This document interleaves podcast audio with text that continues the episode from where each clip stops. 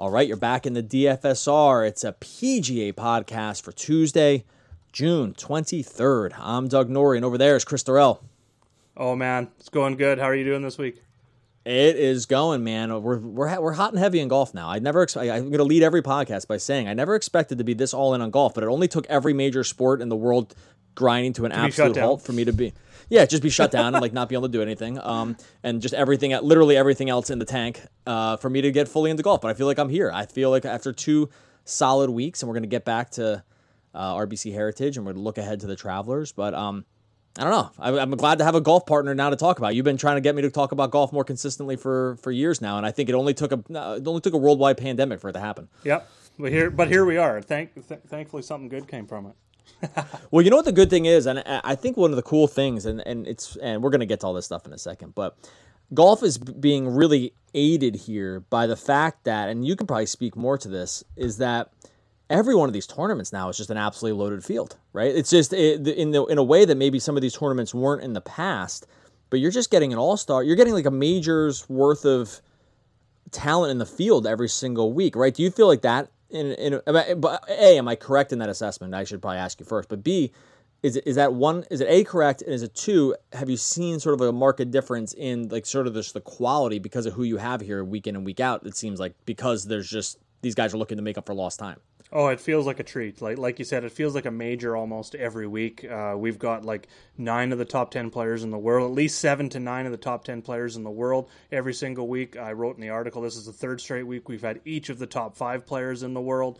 Um, just absolutely loaded fields, full of talent. It's these courses, these events aren't used to having these kinds of fields, so uh, we're getting treated. I mean, it you'd think it also skews the stats a little bit too because I mean we look at some of these courses and some of these statistics and we kind of narrow it down. This is you know we look at Pete Dye courses and think okay we're going to look at just shorter hitters this week. Well, the reason we do that is because in the past a lot of these top golfers, Rory and Brooks and and DJ and stuff like that, they're not playing these types of courses. So now that we get these guys in these courses. It's kind of changing the way I'm looking at things from a week to week basis a little bit more um, and digging in a little bit more as to not eliminate the long hitters per se. Um, it more just brings more people into the field is what I'm finding. It brings those those shorter hitters into the field. So not only do we get better fields now, but they're expanded even more because some of the shorter hitters on tour are have a chance to finish top 10 and even and win some of these events just because they're not hurt by some of the longer courses. Yeah, last week we had at the RBC Heritage. Uh, I think at one point on Sunday, I want to say it was probably, you know, uh, maybe like the leaders were right around hole eight or nine. Um, I should have written this down in the moment, but it was something like 12 guys within two strokes of the lead yeah. at, uh, at some point on Sunday before the weather delay, which kind of ground things to a halt. And then, uh, but it really spoke to it. It's like, this is just – this is kind of anyone's course at this point, right? There's yep. so many good golfers. It was unrealistic to think that someone was just going to run away with it at that point, and you just had sort of just an all-star team headed down. Uh, it was sort of headed down the back nine, where it kind of felt like anyone's tournament. And obviously, Webb Simpson goes off and, and, wins the tournament.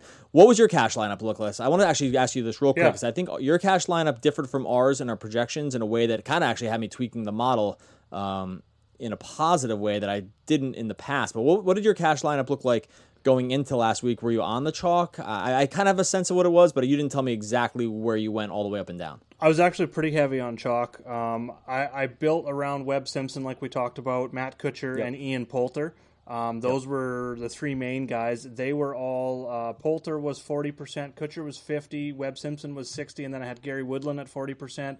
Uh, my two lower owned guys that really helped out were Justin Rose at fifteen percent and Joel Dahmen at nine percent. So what I found was Webb Simpson won, obviously. I had no other top 10s, only two top 20s in there, and still finished in like, I think it was top 7% of my cash lineups between like the 5 10 $25 single entry double ups. So I was pretty impressed with that. And then FanDuel was pretty similar core as well. Uh, Rose, Poulter, Woodland, Kuchar, Dahmen. The only thing different was I had Maverick McNealy in there, and he was 3% owned at only 81 points. I was definitely not on the chalk outside of Kuchar and uh, Poulter and Woodland over on FanDuel. And McNealy was looking really great. McNealy yeah. was looking like headed for kind of a top 20 finish and then just bombed out on Sunday going plus one. So yeah. he was, uh, he actually, yeah, I had him as a top 20 bet at decent odds. Um, and he just, you know, just absolutely just tanked Left on Sunday. But yeah, it was it's funny about that because, you know, as coming new to PGA, which I've been very honest about up to, up to this point, is that um, you know, having somewhat of a less of a sense around what the chalk is going to be because Kuchar and Poulter uh, in in, a, in what we where we pivoted the model a little bit is kind of bringing a little bit more course history and similar courses into it that we I hadn't done to start bringing in those Pete Dye courses. Uh, this is after the fact, which would have had those guys easily uh, as kind of along eating the chalk correctly. So would have had us there. Instead, it kind of went a little different. Went with Rickie Fowler, Charles Howell, both guys who missed the cut by one. So I'm not devastated by where the system sort of landed on guys. It's just no. the problem is when you are contrarian in just the wrong way. Obviously, and this is the case where you know if, if Fowler, if each of each of these guys just hits one more birdie, they're they're through to they're through to Saturday, and I'm actually not probably maybe I'm not complaining as much. Yeah, maybe I'm just not complaining as much. Maybe I don't want to be short sighted in terms of how we pivot things, but uh, to have a miss by one is just such a devastating thing. It just really you can't make it up. So um, in general, I felt I still feel good about it. I think tweaking the system to kind of factor that in a little bit more along the skill set um, does make a lot of sense. We'll talk about that for some of the picks this week. Uh, I mean, know I will say we, we talked about Webb Simpson. I, he was I, he was our, my, our one out uh, the one outright bet winner that I put in last week, and he got there thirty to one, uh, which I was a nice way to kind of make up for the weekend. Some of the show, and I, I'm going to say this right now, to anyone listening, playing PGA, go sign up for the Optimizer, DFSR.com/membership you go on there, you'll you'll get, have access to the PGA Optimizer. It's worth it just for Sunday Showdown alone on DK. Yes. Like I don't know what people are doing here. I, it was I, I kind of texted you flabbergasted on Sunday. like the ownerships, you could just make a lineup for cash with the top six guys. Like the, the top six guys yep. where win points or win points count. Um, and I forget exactly. I could go back and look at my lineup now, but it, it was it was Ancer, it was Webb, it was Berg. It was it was the only guy that wasn't in there was Sergio Garcia. It was like Ancer was in there. Yeah, and you were telling me Ancer was super low owned, right? He was like twenty five percent. He was in third place, go or second place going into the uh, into Sunday or something like that. It made no. It made me think I made a mistake yeah. on how we are factoring scoring in. So anyway, worth it for the showdown. worth it for showdown Jeez. lineups. Yeah, it's just I, I, think it's almost like people don't realize that they're factoring in win points for Sunday. There's nothing else that makes sense, honestly. The, the, the only yeah. reasonable explanation is you're trying to be different and also trying to pick out the best golfers when not factoring in the actually the win points matter. Anyway, uh, so go sign up for that over there. That that alone, we made some updates for the system this week. I'm feeling very confident about it. So we're gonna get into uh, this week's again absolutely loaded field and some new guys, some very good golfers that have not been there for the first two uh, tournaments that are going to make their first appearances this week as well. Talk to me a little bit about what to expect here at the Travelers, what kind of stats you sort of hone in on, what kind of course we're looking at, and then we'll get into some of the guys for this week. For sure. So the third week back here, we're at the Travelers Championship. Uh, the course is another Pete Dye design, like last week uh, at the RBC Heritage Harbour Town. Um, it's the TPC River Highlands, par 70s, a little bit shorter, 6,841 yards. Uh, smaller greens again, right around that 5,000 square feet. Uh, so the strokes gained approach is definitely um, boosted again for me, and then you're going to have to look at a little bit around the green. I think overall a strong tee to green tee to green game, which is you're off the tee, your approach, and you're around the green, is very important. And of those three, strokes gained approach is by far, uh, I would probably say um, the most important by about, I don't know, 20, 30% in my weighting system. And then um, looking at that specifically, it, the fairways are a little bit wider, so we're going to see a little bit higher. We're close to that 70% uh, driving accuracy over the last five years here, which we were looking at about 58 to 62 percent over the last couple weeks. So there's going to be some more fairways hit, which means there's going to be some more greens. I think we're going to get some lower scores over the last few years. We have seen um, like last year, Chez Reavie won minus 17, Bubba's won here minus 17, Jordan Spieth minus 12. So we're looking at like minus 14 to minus 17, and then like we talked about the last two weeks, I think just because of the strength of the field that we don't normally see at this event. I think that's probably going to be what we see again is like 16 to 20 um, somewhere in there. Like we seen last week, Webb was at 22, and I think on normal years that course was like minus 12 to 15 16 so that's kind of the way i see it playing out here again so birdie or better percentage is definitely something i have in my model each and every week um, but yeah, looking at you know the cut lines usually around even plus one. Uh, the difficulty ranking here is not that it's not that difficult when looking at the actual rankings compared to other courses on tour. 19th, 25th, 21st, 26th, and 39th hardest course over the last five years. So not too tough, but you don't want to miss a ton of fairways. The um, the rough can get a little tall. So you don't want wild drivers. And if you're going with some of those long guys, like we talked about in the opening, I don't think these courses necessarily cater to the shorter players um, and, and eliminate those longer hitters as much as maybe it just brings some of those shorter hitters into play. Um, so I'll definitely be looking at that as well. So if you're getting a long hitter, make sure he's got some accuracy to him. Um, see Bryson DeChambeau. I'm sure we're going to talk about him here shortly. Yep. Yeah, so the other fact that sort of the course history piece that we have factored into the model now, we did bring in, uh, we did bring in TPC Sawgrass into this week, um, right? Uh, what was the what was the other one that we brought in? It was TPC Sawgrass that you said was the other Pete Dye course. It was this one, and then was it last week's the Heritage? Harbour Town from last week. Yep, yep, there you go. So those are the yep. courses that we have in there uh, on Chris's recommendation. That would be the ones that would probably most closely mirror, uh, besides what you just did here historically, which I think yeah. is something that matters for golf. It shouldn't be all of it. It shouldn't be the only thing you look at. You need to kind of take in the golfer's full resume. I think. Um, you know, you don't want to use four to eight rounds to be the only no. reason you decide how to play a golfer but it should factor into be some percentage. I think we have it somewhere between 12 and 15 percent, which might be even on the little of the high side. Uh, not per round, by the way. Um, this is like as a kind of a whole view overall. Uh, you mentioned, let, yeah. Let's start with let's actually start with DeChambeau because I actually think he's an interesting case study and what you do with a projection around a guy. So it's clear, even from my, um, you know, novice eyes, that Bryson DeChambeau came back from the the quarantine. Uh, I mean, just like straight up with a different body. I, I don't think there's any other way to say it, right? Like the guy looks like he ingested half of a golfer, like uh, during the thing. Like he added some other older golfer onto his physique, and now he's like kind of you know has the strength of two of one and a half golfers. Am I right? Like, what do you do with a guy? He's just like a different guy. We talked about this with J- yeah. Dustin Johnson. We talked about with Jason Day. We talk about you know clear things that have happened to a guy. We talk a little bit about this Harris English the first week, right? Like clear differences around guys and sort of how their play is and maybe their style or in this case their body. Like what do we do with DeChambeau? He's just a different dude and I'm wondering if we should just take a smaller sample size or if it doesn't matter. You know what I'm saying? Like, I, this is a weird yeah. question for me to ask, but it's just clear that there's a the guy just came back a different dude, and I just don't know how we factor that correctly into our projections. Yeah, no, I, I'm with you there. Um, it seems like he's a completely different golfer. Uh, he's put on, I think, close to, I think he's up to like 239 pounds. And I think like last year, middle of last year, he was somewhere in that like 190, uh, 195 range. So he's put on a, a ton of weight. Um, he's got that strength he can really take advantage of this course, like we talked about last week, these shorter courses, because he doesn't just gain strokes off the tee. He he's hitting like nine irons, 180 yards. Um, he's hitting nine irons when other guys are using maybe like a six or a seven type thing. Um, which is incredible because he's getting more height on the ball, which also gives him an advantage on the smaller greens. Uh, the higher you get the ball, obviously, it's going to come down and land on the green and be able to stick on the green versus hitting it at a lower trajectory and rolling off. Um, so he's got that advantage too. So he really does fit. He's one golf that just stands out. It just seems like he's a robot. And but from a modeling standpoint, I know we talked about this off air. When you expand his um, his sample size. Obviously, we're getting some of that old data in there from the start of last season, which he had a win there, but he also had three missed straight or three straight missed cuts last year. That kind of factors in there too. So I'm kind of on an individual basis reducing the sample size for Bryson a bit because since the return of golf, he his ball striking has been absolutely elite, second in this field. He's gaining almost three strokes per round ball striking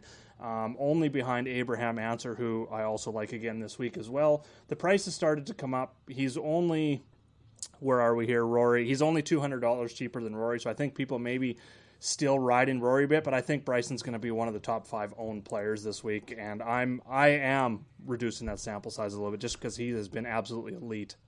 Yeah, it's this is a tough one. I'm I'm I'm torn. I'm torn on this one because I don't want to be hasty in making changes around what a guy's just done historically, and I also want to be you know, one of the keys to following sports and having good models is to understand when things are different. We talk about this with NBA. It's like I need to understand when a guy's possibly is playing hurt, right? Like I need to understand yeah. when there's been a clear shift in how a player is approaching the game, right? We do this with honestly, maybe the better example is we do this with starting pitchers all the time, right? Like, yes, like, is there maybe there's a better example is the, is the pitchers is to say, oh, Matthew Boyd never struck anybody out Okay, now he strikes everybody out. Okay, is it luck or did he make a clear change? Oh, it turns out he's just throwing two different pitches and he's throwing faster, right? Okay, well, so now we can readjust our historical model to maybe take into account that this guy has made clear changes around how his, how he's approaching the game or how he you know what he's know, in this case maybe Bryson has just approached it by having a different body type. So this one's a tough one for me. I will say our projections are most at odds right now.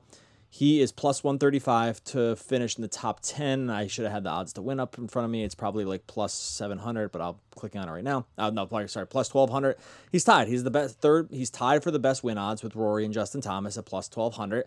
And this is where our model most disagrees with this because it has kind of Rory and Justin Thomas and a few other guys up there. And I want to take into account that that might be a real thing too. So, yeah, I'm with you. I the ownership piece I'm not sure about, but the the clear difference in a, in just you know him being maybe just a different dude uh, is yeah, it's very much yeah. yeah, it's very much a real thing. After him, where are we looking in sort of this top tier? I do think there's probably some still some pricing inefficiencies on both these sites, maybe on the recent uh, performances.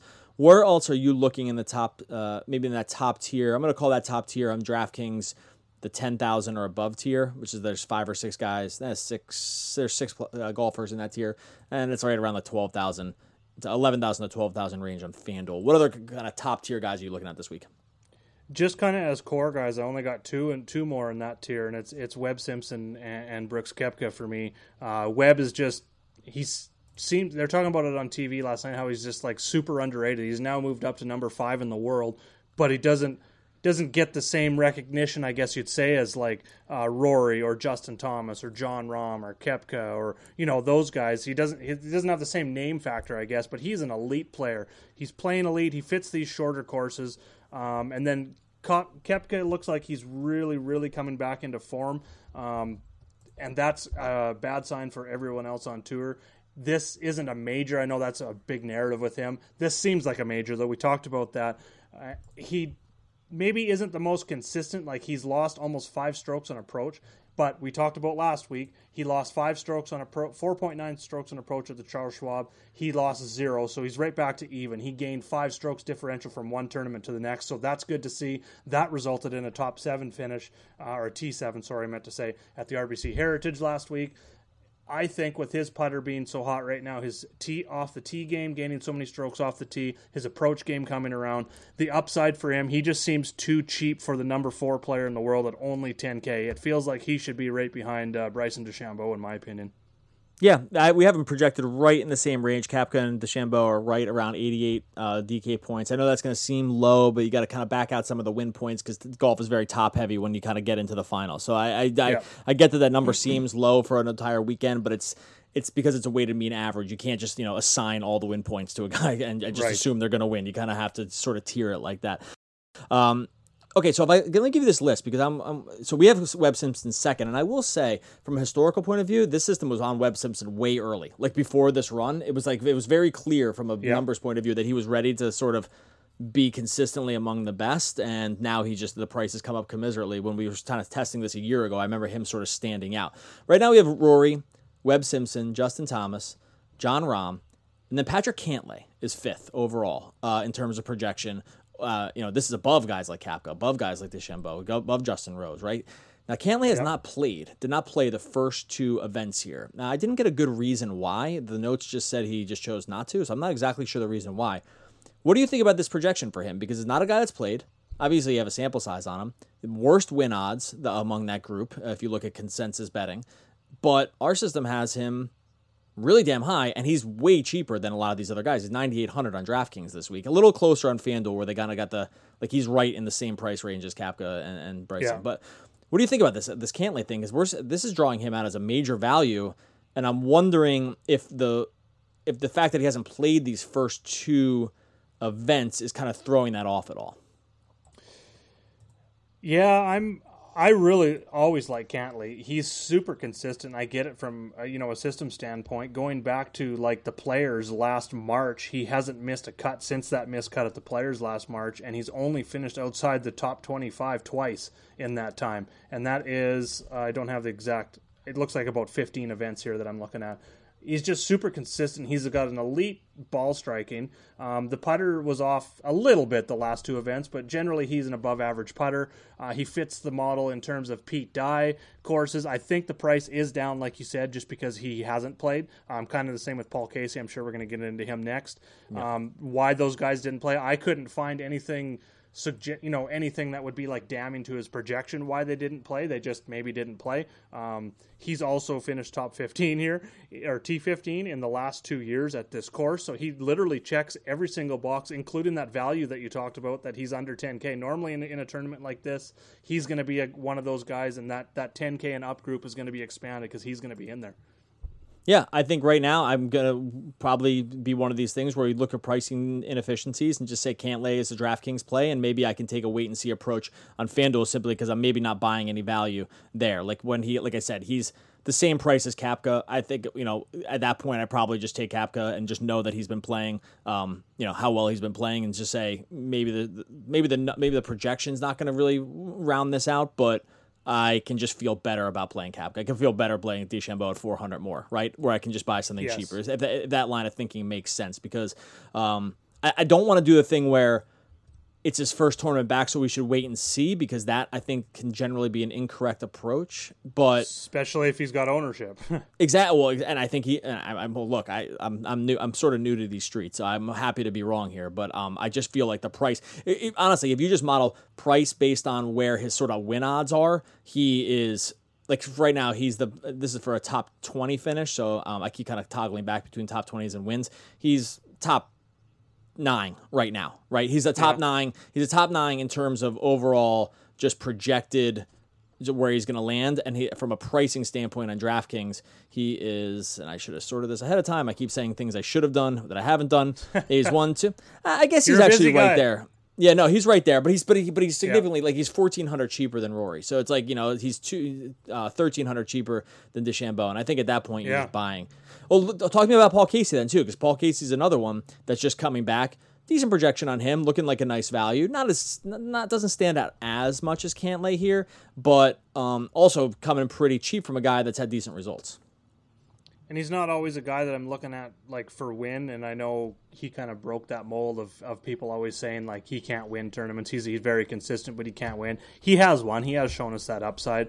Uh, the price is just I don't know. It just seems to be too cheap for a guy that for one, sure he's just coming back but he's also finished top five here in four or five times he's been to this event, and 17th. T17 was the other finish. He went into the break with good form, um, so I mean he's got that on his side too. He just kind of like Cantlay, he kind of touches on on everything except for those win odds like you talked about, but generally he's he's tremendous. Um, in terms of consistency, and he comes in at under 9K. If he finishes top 10 this week, even I would say let's just go ahead and say top 15. So if it, say he finishes T14, T13, I bet you his price in his very next event is going to be in that 9500 to 10k range. So I, it does feel like we are getting a bit of a value on Casey, considering One, you know unless you can find something of why he didn't play, you know, since um, you know COVID came or the COVID break ended or whatever you want to call it. And I couldn't find that. Like it was like that wasn't readily available, except for maybe just no. the scheduling thing or, or just you know sort of where he was and and ready to get back. I, there was no there was no alarm bells um, in terms of why he didn't come back. I want to throw out one more sort of top tier guy, and then we'll start hunting some value in, in the middle and lower tiers.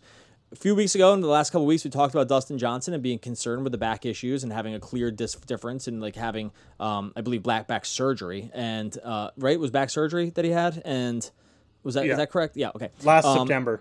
Right, and then maybe having some different issues with form after that. And now we get basically a top 15 finish last week and has looked okay uh, since the return. Are we ready to like sort of recorrect the the issues that we had with Dustin Johnson or the worry we had around Dustin Johnson? Considering at you know at one point he was one among the very best golfers in the world and had dipped maybe because of the injury. Uh, I know he didn't make the you know he missed the cut at the Schwab, came in 17th last week, 48th uh, I guess you have to go back to the WGC 48th and a top 10 at the Genesis. Um, is that enough to say? Is maybe one thing at RBC enough to say I don't need to worry about Dustin Johnson anymore? Or are we still sort of concerned with the form based on the back? No, I'm I'm pretty much getting back on board with him, and I almost want to get on it now before he's back in that 10K range, uh, 9,400. he's not a guy I'm going to look at in cash. I'm not that confident in him with that price yet. I definitely like going a whole different direction in terms of a more balanced lineup, and he's not included. I think he's going to be a nice GPP pivot. It doesn't seem like he's getting a lot of buzz right now, but 9,400 seems too cheap. Um, the one thing that's really off on him right now is the putting. Um, he was a little bit better. He only lost like 0.2 strokes putting last week after losing one and a half the week before, and then the WGC Mexico back in February, he lost over six. So he's been trending with the putter, which is awesome because historically he's gaining about half a stroke to one stroke per round uh, putting. The off the tee game has been incredible. The approach game came back last week. He gained over three strokes on the approach He finished with a T17. I think the upside for the win is coming back 100% for him. As soon as he gets that putter and starts gaining some strokes, dropping a few more birdies, he's going to be putting together some top tens and pushing for that win. So I, I love the value here, and I'm going to be on board for GPP. Yeah, I didn't reduce his projection um, based on some sort of wait and see after this because I felt like this was the the see part of the wait and see. They, maybe that's incorrect, yeah. and you can at me if you think that's wrong, and I'm happy to have a discussion about it. But um, it's felt like to me if you can get if you can round back into form over the course of a weekend, even for uh, uh kind of a one-off, then that to me shows me that at least it's it's possible, right? It's not that it's and, and look, you say yeah. the same thing. You say the same thing about the missed cut in the week before. Maybe that's just you know you're maybe I'm looking into being too short-term sample size, but I don't know. Plenty of guys miss cuts. It just happens, right? You can miss cuts. It, you know, it's a little. It's harder to. In some ways, it feels like it's harder to come in top 20 than it is to miss a cut in golf. If that that's yeah. a weird maybe that's a weird way to put it, but um if you look at this top 20 list, I mean, this is a freaking who's who basically from last week, right? So it's like, it wasn't like he yeah. was just kind of sneaking, uh, sneaking in, uh, along the edges. The, he was, he was just, he was just very good to come in that T17 because the, the group of golfers above him is, is like, a, is, is sort of an all-star team. Yeah, and that would have been a top 10 if he probably sunk three more putts, I bet you. Um, it's that close. Uh, and the one thing that is the difference between those two tournaments since the return with Dustin Johnson, the one thing that really stands out is that approach shot. He went from losing a stroke and a half on the approach. All the other stats are almost identical um, across the board. Um, he missed the cut at the Charles Schwab. He gained three three point one strokes, which is a difference of four point six strokes on approach. He finished with a T seventeen. Um, so I think that's the biggest difference. So if that's coming along, the putter's coming back. Yeah, I'm on board. All right, let's go. Let's let's go filter down a little bit into some more value plays here. Here, I'm kind of looking in that like maybe 8K to seven, high 7K range on DraftKings, uh, probably higher 8K range, maybe a, getting closer to nine on FanDuel guys that we're going to need if we're, if we're going to play guys like Webb Simpson, if we're going to play guys like Bryson DeChambeau, um, even in cash this week, we're going to have to populate it with um, with some other cheaper guys. Who are you kind of sniffing out on this list? I think we're going to have some overlap here, though not hundred uh, percent. Where do you look in when you're looking to round out some maybe some cash value, uh, knowing that we're going to probably have to pay up for at least a couple of these uh, these top tier guys? Yeah, the first guy I'm looking at at 8100, kind of in that mid tier, I like a lot. This is his first time here, so he gets dinged a little bit in my own personal model on my main model on the sheet. But if I take out course history, he jumps up big time. Uh, Matthew Fitzpatrick coming over from the European Tour, he's got five career wins over there still only 25 years old, so he could kind of tell you his pedigree and um, you know his talent level and stuff without even going in and digging into the stats or anything like that. But five wins on the Euro Tour, tour at 25 years old is pretty impressive. This is his first season on the PGA Tour. Um, it's been pretty impressive.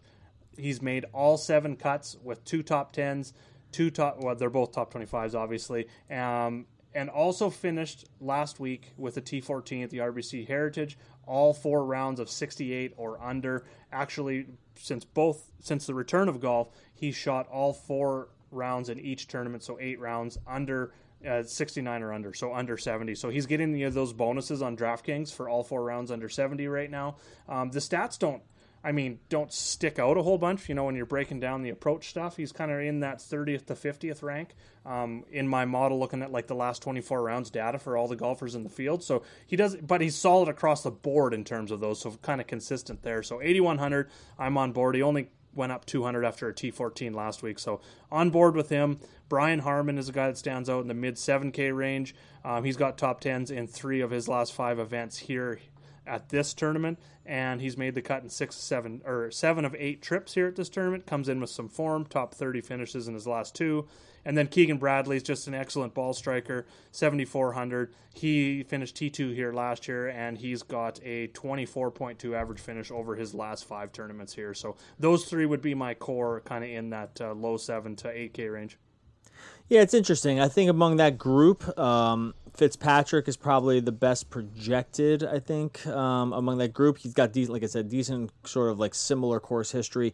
Keegan Bradley, not as high on though. I wonder if the sample size is kind of doing him a little dirty. I'm not gonna look into that one. Well, he hasn't played as much on these courses. They only have eight rounds on this on the similar courses, though. He's been awesome in those eight rounds that he did play. So that's that is probably helping him uh, a little bit. Uh, decent projection, just probably not a guy over the long term that has come in as close as our system wants uh, in terms of safety. You know, I'm contractually obligated to talk about Tony Finau. I mean, this is like the yes. guy. Like every single week, I, you can just I should just like pre-record a Tony Finau thing and then just say we could rename the pod, couldn't we? I should see if I could get him to sponsor it actually, because then it would oh, say, then it would go. then it would seem like less it. weird. At least it would be like, unless you would know, you would know why I was talking about. It. I was like, this this this segment sponsored by Tony Finau. Uh, we just have to talk about him. Then you would know at least like where, um, or at least where my bread is buttered. But we joke about it every week, and then every week he just makes the cut and just as good, right? Like I just don't know yep. what to say about him at this point from a cash game perspective. He's gonna until something major happens. We just have a monster sample size of this guy just being good, not great, doesn't yep. he's not going to win the tournament. He's not going to he's not going to light the you know light the world on fire. But at 8200 on DraftKings, it just I mean, is it wrong? He's not a 100% play for us when you run all 50 lineups or whatever, but he's 84%. He's the second highest guy. I want to talk about some of these other guys that are kind of showing up high, but second highest guy that comes into lineups. He's kind of right there with Cantlay. Mm-hmm. Does it seem wrong when you see this name every week? Because we laugh about it, but then it's kind of at the end of the week when it's Sunday and he's still made the cut and kind of finished okay from a cash game perspective. It, he doesn't kill you either. He, he doesn't kill you like ever. Um, what I like what I like most this week, uh, and I like Tony Finau every week, just like you, is the price. The price has slowly gone down over the last 10 events. Um, he was 8,100 at the Players, 8,200 here, but we've seen him as high, like the American Express back in January. He was 10.5, and then he was 93 at the Farmers in a pretty good field, 96 in the Waste Management in a pretty good field there. So seeing his price here this week is what really stands out to me. And like you said, every week he's just – absolute just super consistent. Like he's only missed two cuts in 11, 11 events this year. He only missed 5 and 25 last year. Um, and when he does he's in that top 25 to top 40 uh, which is not going to hurt you in cash but he does give you that top 10 upside. I don't think he's got win potential. I mean anyone can win um, with you know put together four good rounds but in this kind of field i don't see him as a winner. I wouldn't bet him outright but uh, top 20 uh, definitely going to be a bet for me almost every single week, provided the number is there. And in a field like this, um, I think we're getting him at. Let me just see here. Yeah, plus 225. So I'll, I'll, take that for a top 20 bet and a cash game, almost a cash game lock at 8,200. I mean, that's just too cheap for him considering that his prices came down a lot throughout the season and just remember, like that, you know, those DraftKings, those DraftKings average points factor in the win stuff, right? And so when it factors yeah. in the wins and the top, you know, the top ten finishes and whatnot, or top twenty finishes, he's never gonna he's never gonna spike those numbers because he just doesn't really win the tournaments. But he's never gonna he he's rarely gonna bottom out and kill you on it. And that's why the price kind of keeps going down because these other guys have the upside to actually win, which drives the, drives their price and their average DK points up correctly, by the way. Yeah. But when you're looking at just getting you got to get six guys through the cut most weeks. Sometimes you can maybe sometimes get away with the fifth if they're chalk, right? Like if you if you can if you can if you find if you stumble your way into a miscut on the chalk, you can kind of back your way into cash. Uh, that can happen. But remember, for cash, cuts are key. And I if you're new to if you're new to golf here, yeah, it just really can't be overstated. You got to get every guy through. You got to get the guys through to Saturday. You need guys that are going to especially be now. Saturday.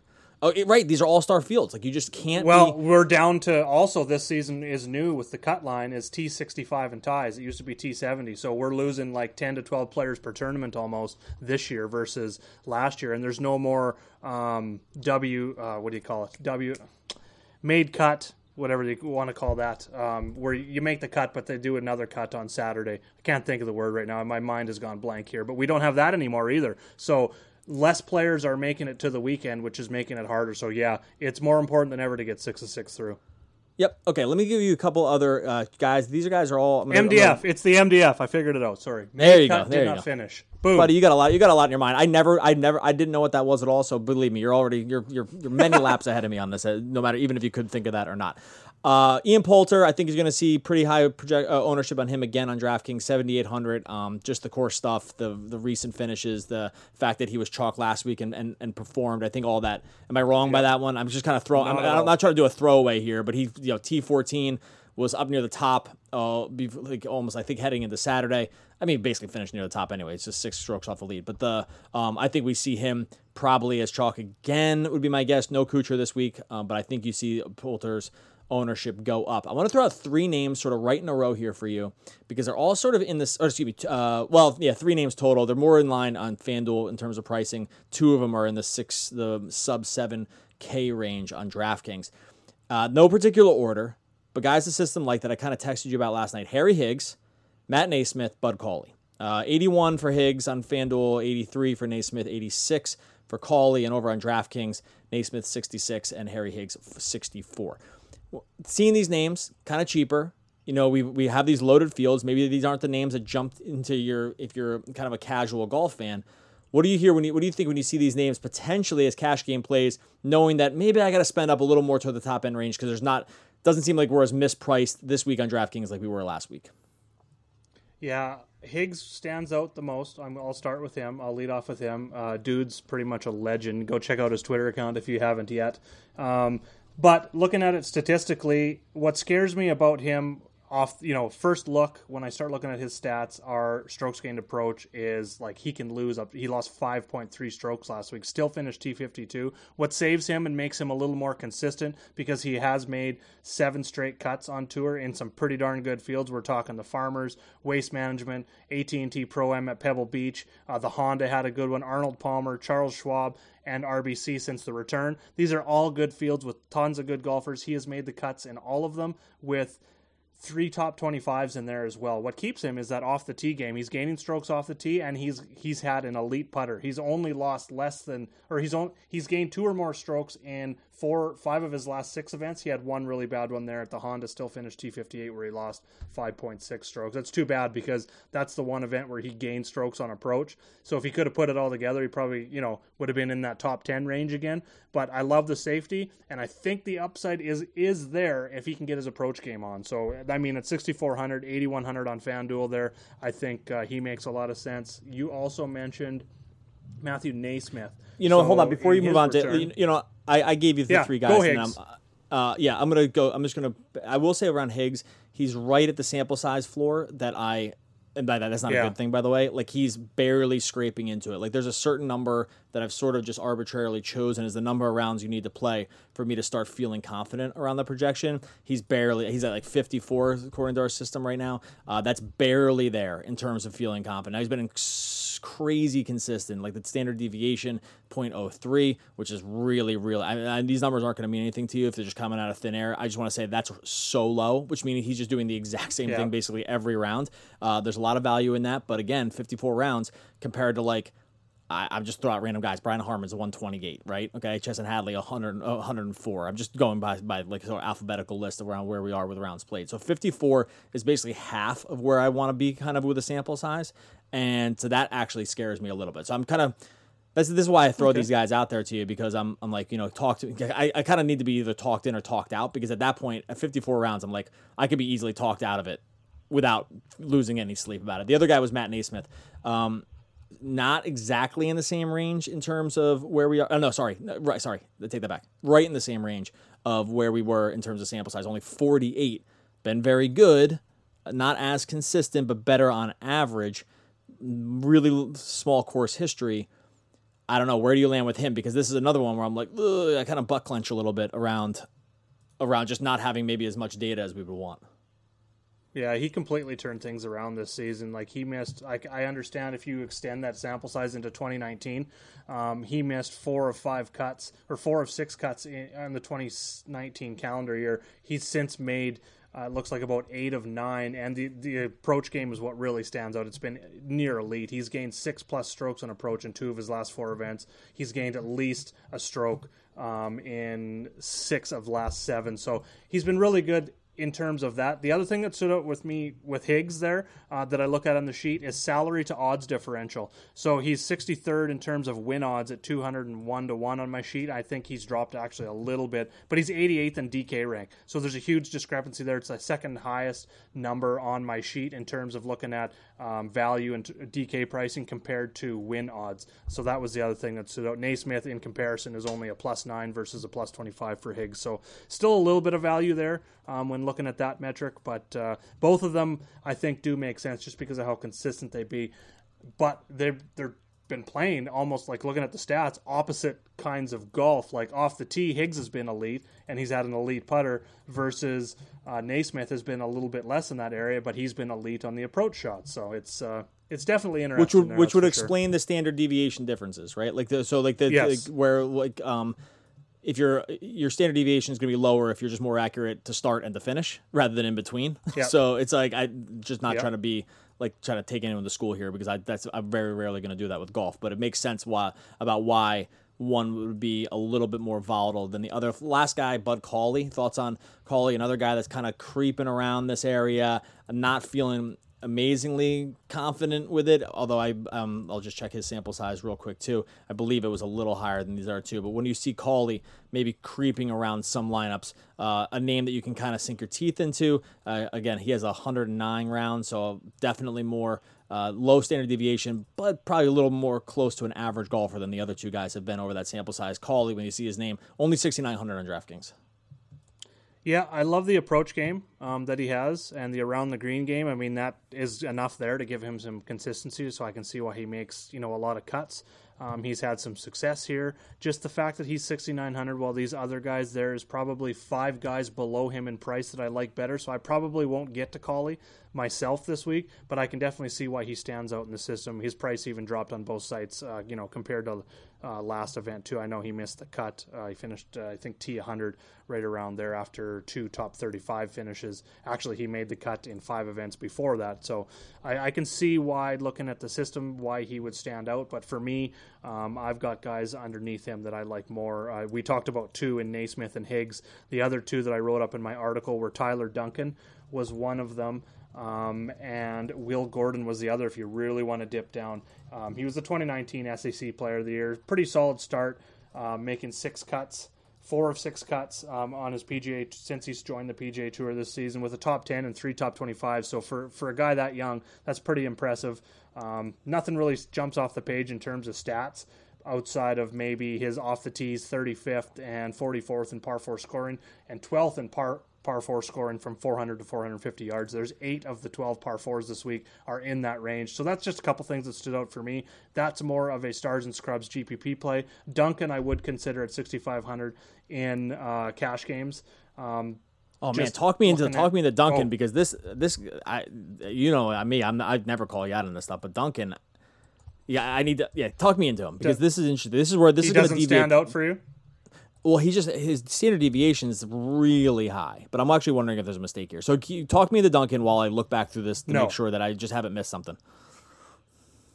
No, not at all. He's missed a lot of cuts. He's missed eight cuts in 17 events this year. Um, he had missed two, four of five before the break, and the other one where he did make the cut was only a T64, and he hadn't had a top 60 finish since January at the Tournament of Champions. So it may seem a little crazy, but he's came back and he's been tremendous since coming back.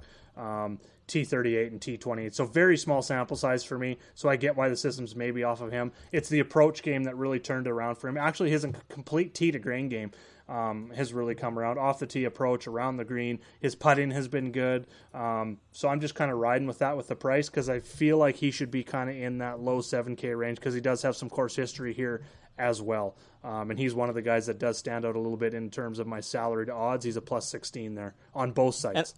And I, by the way, that's a fine explanation for me because I think that we can play fast and loose sometimes with where we look at in terms of um, wanting to make changes based on recent form. I think I think golf is the one place where I'm willing to make a concession around recent form that I'm not able to do Yeah. in basketball. Uh, I'm not able to. Well, I go the opposite way. Oh no, excuse me. I, I go the opposite way in baseball, right? Oh, no, no, I go. Sorry, I go the same way in baseball, where it's like recent form means very nothing, almost nothing to me, because we have you know these like you know huge subsets of, of data where we can say, hey, look, I, I get the guys on a hot streak, but uh, I just not it, it just doesn't matter, right? This, like, if, if, if, streaks were so predictive, then why do they end, right? So it's like yeah. it's not, it's not, uh, it's it's not, it's not around that. I think golf, I think golf specifically around we have just huge sample size differences with some of these guys, and the conditions change more than any other sport, really. So yes. I think that I'm willing to make a few more concessions around sample size. Any other final thoughts here? Um, any bets you like? We'll just finish it off real quick here. Any any I, I can throw out a couple bets that I like for this week. It's mostly going to be around top tens, top twenties. Uh, anything that's kind of standing out to you right now? Um, I'm probably going to run top 20s here again, and I'm looking at uh, Finau and Fitzpatrick at plus 225. I like those numbers for top 20 finishes out of those guys, um, as well as I, I can't decide on Dustin Johnson at plus 137. That seems like it's getting a little short for a top 20, but still, um, if you're going and putting, let's just say, $10 or whatever on Dustin Johnson for a top 20 at that price, you're getting 2375 return. So I guess that's not bad. Um, I maybe wait on that, maybe put some outright on him right now instead because he's normally he's normally up in that top tier range in terms of win and he's plus 2800 right now. Um, this is more of a jumping on before you know like we kind of did with webb early on like you had yeah. talked about. I because th- i think dustin johnson if he finishes with another top 10 um, he's going to be up in that plus 1200 plus 1500 range in terms of outright um, odds going forward. So i think we can maybe jump on him a little bit there as well. And then abraham ancer I haven't completely decided, but plus 3,500 uh, outright seems pretty good for me there as well. Um, okay, yeah, I like those two. Um, I, I actually this is the guy we didn't talk about, but in terms of win odds, in terms of our system, actually, I, I rarely put in the win odds one in because unless I'm getting like crazy odds in terms of something that our system is drawing out as a huge difference. But two guys that do actually do stand out. Well, Poulter is plus eight thousand yeah. right now. Uh, I got him at plus eight thousand, which felt pretty good based on even like recent form plus um just like just his ability to probably Course land. history and stats yeah, and everything. exactly like plus 8000 kind of felt like a kind of a crime to not be able to sort of get on board with it. The other guy we didn't talk about but i'm actually wondering your opinion was jt poston.